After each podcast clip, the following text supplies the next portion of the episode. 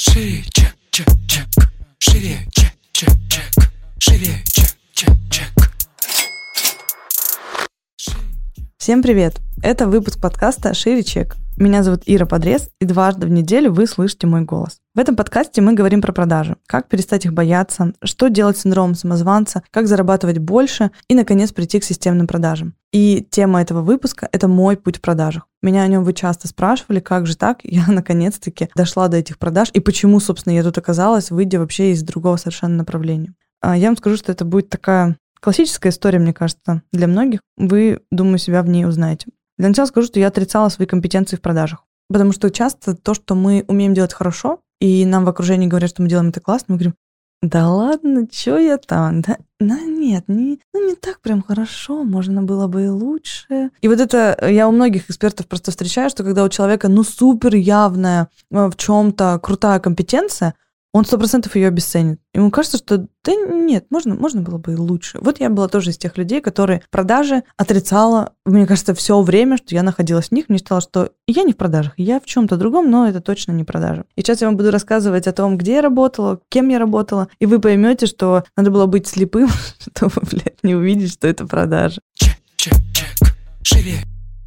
А, Первый мой опыт в продажах, он был в компании Ростелеком, это было на первом курсе. Э, Я работала на исходящих звонках. В то время еще оптоволоконный интернет был, и все на него переходили. И это, это был ад на земле. По одной простой причине, что мне говорили «здравствуйте» реже, чем посылали куда-то очень далеко. Молодая девчонка, мне было 18 лет, я только приехала в Питер. Ужасно серо, холодно, после юга, где все классно, и в это время еще все цветет, пахнет, не знаю, там, и ну, на улице просто тепло. Тут оказалось совсем не так.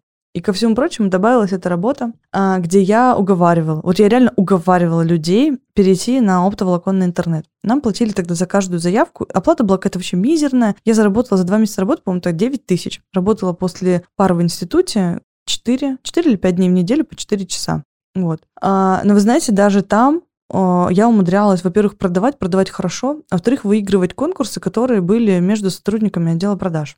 А через три месяца, по-моему, работы там я оттуда уволилась. И, если честно, увольнялась я с нервным тиком, потому что это было очень эмоционально тяжело. Люди, а, ну, ты на исходящих звонках, ты звонишь кому-то, он после работы задолбанный. Естественно, ничего приятного в этих продажах не было. И, вы знаете, я вспоминаю этот опыт до сих пор чуть ли не со слезами на глазах, потому что ну, это было очень сложно. И, конечно, у меня не могла не отложиться история про то, что продажи — это ад. Но дальше я э, почему-то стала двигаться в этом же направлении. Вторым моим местом работы был тренинговый центр, где я продавала обучение. А это был уже не холодный обзвон, это были такие теплые клиенты, которые были у нас на то время, вебинары только начинались.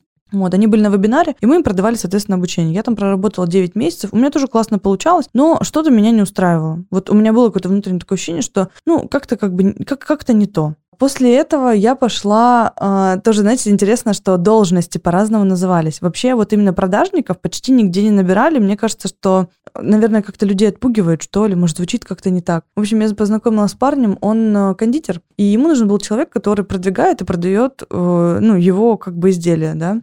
У него было, было желание выйти в рестораны на контракты, чтобы свадебные все торты, пироженки заказывали у него. Меня тогда назвали очень красиво коммерческий директор. И этот коммерческий директор сидел на телефоне, составлял списки всех ресторанов в Питере, ездил по ним и договаривался на то, чтобы, ну, соответственно, подписать этот договор, да, и по этому договору у нас э, заказывали эту продукцию. Я тогда имела 15% с каждого заключенного договора.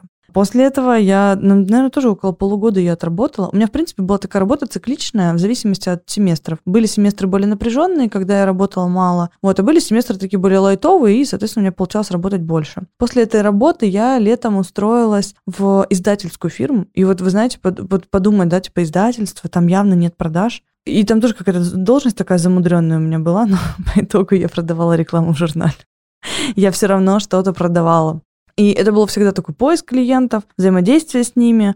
И э, к концу универа, когда уже подошел срок выбирать такое что-то, знаете, типа стабильное, а у меня образование бизнес-аналитика, конечно, я, во-первых, была по горло с это продажами, потому что студентов никуда не берут. Официант или продажник, все, вот, вот все, что светит студенту, да, колл-центр какой-то, там, и как бы официантка, если никогда не представляла, вот, собственно, поэтому и работала в продажах. Опыт, ну, такой негативный, я бы сказала, да, он больше э, для меня был такой, наверное, с точки зрения эмоций именно отрицательный, потому что я не могла там не раскрыться. Я чувствовала все время, что я кому-то что-то навязываю. Продажам никто нигде не обучал. Тебя просто кидали в воду и говорили, вот, пожалуйста, тебе база, звони, предлагай. Продукту толком тоже никто не обучал. Что ты предлагаешь, кому ты предлагаешь, вообще было непонятно. И, естественно, ну, был негатив. И от клиентов негатив, и от начальства был негатив. И тебе тоже дискомфортно, потому что твоя зарплата зависит от этих денег. И вот получается, знаете, такое, что, может быть, и есть какие-то навыки, но эти навыки были реализованы в такой среде, в которой было некомфортно. Поэтому, когда я заканчивала институт, у меня было такое очень твердое решение, что в продаже я вообще ни ногой, ни в каком, э, как сказать, ни в каком виде. А, но вы знаете, что самое интересное? Я вот такая классная, заканчиваю институт с красным дипломом, а одна из лучших студенток на курсе, а на работу меня не берут.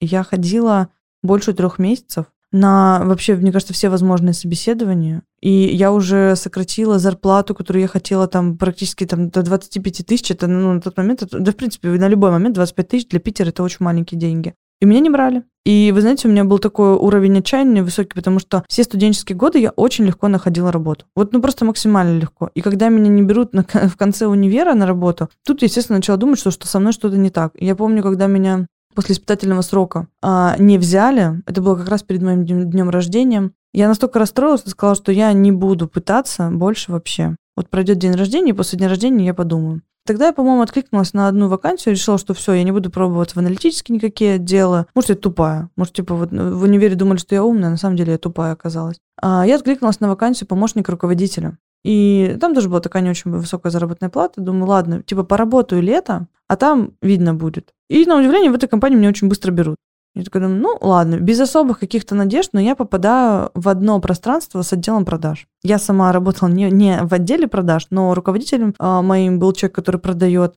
И, собственно, там 8 человек в одном офисе, они все продают. Вы представляете, вот я 8 часов рабочий день идет, и я слушаю, как они продают в трубку. Я при этом занимаюсь компьютерными делами, но я слушаю. Слушаю, слушаю, слушаю. И в этой компании я оказалась, задержалась вообще. Для меня это было удивлением, потому что задержалась я у них на год, и я настолько там влюбилась в подход э, и клиенту, и я поняла, вот здесь, наверное, был такой переломный для меня момент, я поняла, почему я должна была сюда идти. Потому что там продажи впервые были этичными. Я увидела, как продавать можно, во-первых, кайф, а во-вторых, как э, клиенты благодарны за то, что ты им продал. И они говорят, спасибо большое за то, что вы нам это продали, спасибо, что мы внедрили это, мы бы без вас сейчас были бы в жопе. Я, знаете, первые месяцы, когда там работала, думала, где-то есть подстава. Не может быть таких приятных, э, положительных моментов в рамках вот ну, такой работы. Их кто-то должен посылать. Потому что в моем опыте это было так. Он был неприятный. И вот я работал месяц, два, три, полгода, а их никто не шлет. И они такие все довольны, они все улыбаются, им так классно, у них такие дружеские отношения с клиентами.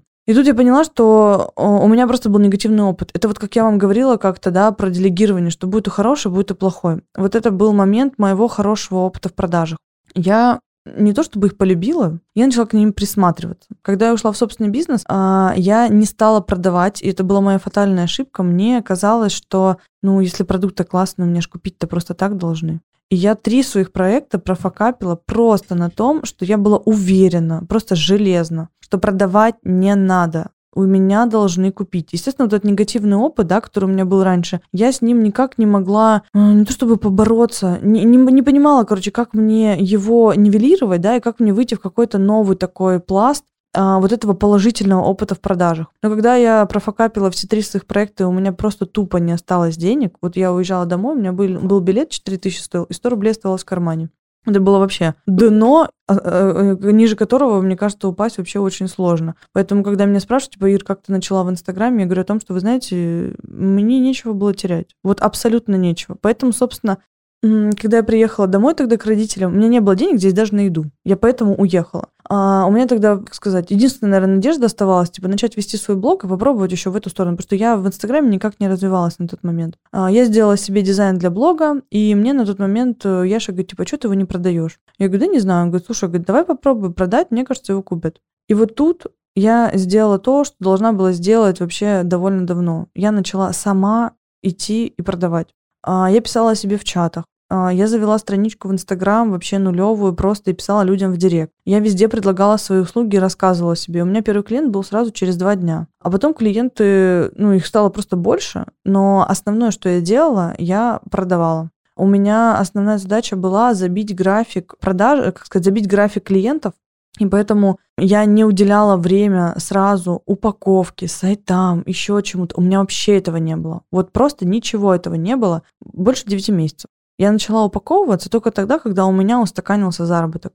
И вот тут я поняла, наверное, самую такую фатальную ошибку всех экспертов. Мне почему на самом деле дается так просто ну, на мой взгляд, да, то, просто донести людям какие-то моменты относительно продаж, потому что я прошла тот же самый путь. И многие студенты мне говорят, что ты не, как сказать, ты не похожа на тренера по продажам, потому что ты к нам относишься как к людям. А, а это все получилось от того, что я сама прошла этот путь, я сама понимаю, о чем я говорю. А, и, собственно, вот то убеждение, которое у меня было, что я должна вот такая красивая, классная сидеть, просто делать продукт, а ко мне должна стоять очередь. А она почему-то не стояла. И она не стояла до тех пор, пока я о себе не заявляла. Но когда я начала писать людям в директ, я поняла, что я сама вообще влияю на эту очередь. Хочу больше очередь, буду больше писать, делать больше исходящего. А хочу меньше очередь, значит, надо меньше делать исходящего. И, соответственно, здесь была история про то, что взять ответственность на прода- за продажи на себя. А, частенько те, кто ко мне приходит учиться, они говорят, я найму продажника. Вы знаете, если... А, у меня тоже было такое убеждение. Когда я только начинала бизнес, я считала, что кто-то должен продавать за меня. Но э, с учетом опыта, который есть, я могу сказать, что никто никогда не будет продавать за вас продукт, э, если вы сами не умеете его продавать. Вот если вы не понимаете, как взаимодействовать с вашим потребителем, если вы не понимаете, почему он вообще должен вас купить, если вы сами не можете продать то, что создаете, как кто-то другой должен это уметь сделать? В первую очередь свой бизнес должен уметь продать владелец продать эту идею, продать этот продукт. Потому что когда владелец бизнеса вот настолько заряжен, когда эксперт уверен в том, что он делает, он и других э, может этим зарядить. И поэтому, когда сейчас у нас э, работают люди в отделе продаж, э, они не сомневаются в том, чтобы, в том, что продукт продастся. Потому что они видят ту уверенность, которая есть, они понимают, как я это продаю, и, и знают, что они могут сделать точно так же. Соответственно, вот здесь такой, наверное, знаете, не знаю, пускай это будет философский момент, что за то, как развивается ваш бизнес, отвечаете только вы, и есть дело только вам. Вы можете нанимать кого угодно, но эти люди никогда не покажут результат, пока вы не сможете делать это с ними наравне. Я верю в делегирование тогда, когда владелец понимает про процессы, но если мы говорим про продажи, если владелец сам не может продать идею, это, ну, на мой взгляд, это что, говно продукт? Как бы, да, а что, почему мы не продаем? Вот я вспоминаю себя, когда я создавала тогда одежду, думаю, у меня что, одежда была плохая? Нет. У меня что, качество было плохое? Нет. Модели какие-то говно? Да нет. Почему я не продавала? А вот тут вот как бы, да, сыкло. Сидела и думала, что оно как бы само произойдет. Само не произошло, и мне для того, чтобы это понять, надо было удариться реально на дно, когда денег уже вообще не было. Был, был реально ноль. А если бы мне кто-то подсказал об этом раньше, я бы была бы очень благодарна, потому что, ну, это тоже стресс, да, зачем он нужен, как бы у меня на тот момент еще была куча долгов, и э, вот это ощущение, когда ты такой беспомощный, ты не можешь вообще ничего с этим сделать, ну, хуже этого нету. И если сравнивать это ощущение со страхом продавать, это вообще не сравнимые вещи, вот на самом деле. И когда вы выходите к клиенту, который, э, у которого есть боль, да, а у вас есть на это решение, и вы совершаете эту продажу, видите довольное лицо клиента, страх уходит. Потому что на самом деле это просто негативный опыт. У нас такой рынок сформированный, знаете, вот эти продажники, которые задолбали всех скриптами, автодозвонами, вот это вот, знаете, втюхиванием. Я понимаю, я была по ту сторону баррикад, я понимаю, как там продают, и я понимаю тех ребят, которые там сидят, да, им говорят, продавай по скрипту. И он сидит и продает по скрипту. И его шлют как бы, да, и он в негативе остается. И клиент в негативе, естественно, как бы, ну, никому неприятно. Но есть люди, которые классно продают. И здесь, на мой взгляд, нужно просто придерживаться одного принципа. Знаете, он такой типа человеческий. Вот делай так, как хочешь, чтобы делали в отношении тебя. Вот в продажах та же самая история. Продавай так, как хочешь, чтобы продавали тебе. Вот если бы ты не хочешь, чтобы тебе навязывали, не навязывай. Если ты не хочешь, чтобы тебе что-то втюхивали, значит, не втюхивай. Если ты не хочешь, чтобы тебя долбили звонками в неудобное тебе время, вот и ты так не делай. Поэтому, по сути, а, когда мы хотим, когда нам нравится продажа, да, и когда мы хотим, чтобы нам продали, когда у нас возникает проблема, мы приходим к консультанту в магазине и хотим помощи, помощи. И вот здесь он как бы, как человек экспертный в этом, он может нас сориентировать, куда нам идти, что нам делать, что нам лучше приобрести, как нам это использовать. Вспомните свое ощущение, когда у вас что-то болело, вы пришли, вас классно проконсультировали, и у вас это больше не болит. Вы купили что-то подходящее, вы сходили к врачу на прием, он решил ваш запрос. Не знаю, вы чему-то научились, что облегчило вашу жизнь. Вот она, та самая этичная а, продажа, продажа, которая в кайф. Во всех других э, случаях это не этичные продажи просто на самом деле. И для того, чтобы продажи были в радость, вот они как раз-таки должны быть этичными. И когда я это поняла, вот для меня а, как будто открылся вообще портал в новый мир. Я такая, типа, господи, оно что, так может быть прикольно и классно? И компетенцию в продажах я свою очень долго отрицала. Я ее признала только, знаете, когда мы сидели в прошлом году с Яшей в ресторане вечером и придумывали продукт но нам нужен был новый продукт, потому что у нас свадьба как бы, да, э, на носу условно была. А продукта такого, который я могла бы продавать массово на тот момент, да, и вот для той целевой аудитории, с которой мне интересно, у меня не было. И он сидит и говорит, типа, Ир, ну о чем у тебя спрашивают на консультациях? Что, о чем тебя в директе тебя спрашивают? Я говорю, блин, да о чем? Говорю, они меня спрашивают только, как продавать, как продавать дорого. И он поворачивается и говорит, а почему у тебя нет продукта о том, как продавать? Я говорю, я не знаю. Он говорит, ты же на консультациях это рассказываешь постоянно. Я говорю, да. Так он говорит, то есть они приходят к тебе с вопросом, как продавать, но продукт ты на это не делаешь. И вот тут э, как раз-таки была вторая ошибка, которую я часто говорю, что я не спрашивала у клиентов. Мне казалось, что я знаю лучше, чем они. А они мне долбили уже год голову одним и тем же. Они просили конкретный а, продукт с конкретной моей компетенцией, которую они уже признавали. Вопрос был в том, я ее должна была признать, и я должна была начать в этой теме развиваться. Собственно, так и получилось. Когда мы создали первый продукт «Как продавать легко и дорого», он произвел такой фурор, а, и там результаты просто колоссальные. Люди отбивали стоимость вебинара за несколько часов, и там за несколько дней у нас средняя, а, вернее, не средняя, а максимальное отбитие вебинара – это 7 дней вот это было такое подтверждение для меня, что я повернулась в ту сторону, в которой я должна развиваться. И дальше, собственно, мы уже создали все остальные продукты, и э, они имеют крутой результат, потому что мне кажется, то, что у меня был путь такой. Знаете, вот он путь был не тренера, да, который прошел, э, типа он учился всю жизнь на это, и вот он рассказывает. А был путь просто человека, который тоже сомневался, тоже не мог продавать дорого, э, тоже учился, проходил через это, тоже сомневался, тоже боялся продавать, тоже боялся идти к клиентам. И вот много таких моментов было. И поэтому сейчас мне через призму прошед... своего опыта, который я уже прошла, какого-то пути, мне, наверное, проще дать инструменты практические, которые можно применить здесь и сейчас, просто потому что они элементарные. И они не какие-то замудренные, это то, что на моем опыте сработало, я этим опытом делюсь, поэтому это дает ну, такой быстрый э, рывок э, у других. В итоге из человека, который сомневался, боялся, отрицал, а, считал, что вообще все у меня должны покупать, я стала человеком, который обучает продажам, потому что в свое время я переломила эту ситуацию у себя в голове. И теперь помогаю сделать это другим, потому что продажи на самом деле могут быть в кайф, если изменить к ним отношение. Если понять, что вы не втюхиваете, да, и, собственно, не делать этого. А если помогать и продавать только тем, кто в этом действительно нуждается. И у нас, допустим, нет цели продать всем мы вообще за собой оставляем право отказа. А нам важно продать только тем, кому мы действительно, во-первых, можем помочь. Потому что есть ситуации, в которых мы говорим, вы еще там не подросли, вам еще рано, вам еще нужно там окрепнуть, да, и мы честно говорим ребятам, что немножко попозже, пока наш продукт не для вас. Или наоборот, для ребят, у которых помимо продаж нужно сделать сначала еще основную работу в маркетинге, а потом уже прийти в продажи. А здесь мы тоже просто честны. И вот этот вопрос честности, он и позволяет нам от продаж испытывать кайф. Потому что нам не стыдно. Нам действительно не стыдно, нам нечего здесь бояться. А мы хорошо знаем свою работу, мы хорошо делаем свое дело. И отдел продаж у нас а, с пониманием относится к каждому клиенту и к каждому запросу. Если вы готовы, если вы подросли, мы можем вам помочь, мы вам поможем. А если нет, мы честно скажем, куда вам пойти, и подскажем, направим, подскажем коллег, возможно, которые могут помочь в вашей ситуации. Но не будем вам втюхивать. И от этого у нас вот это чувство кайфа, оно никуда не уходит.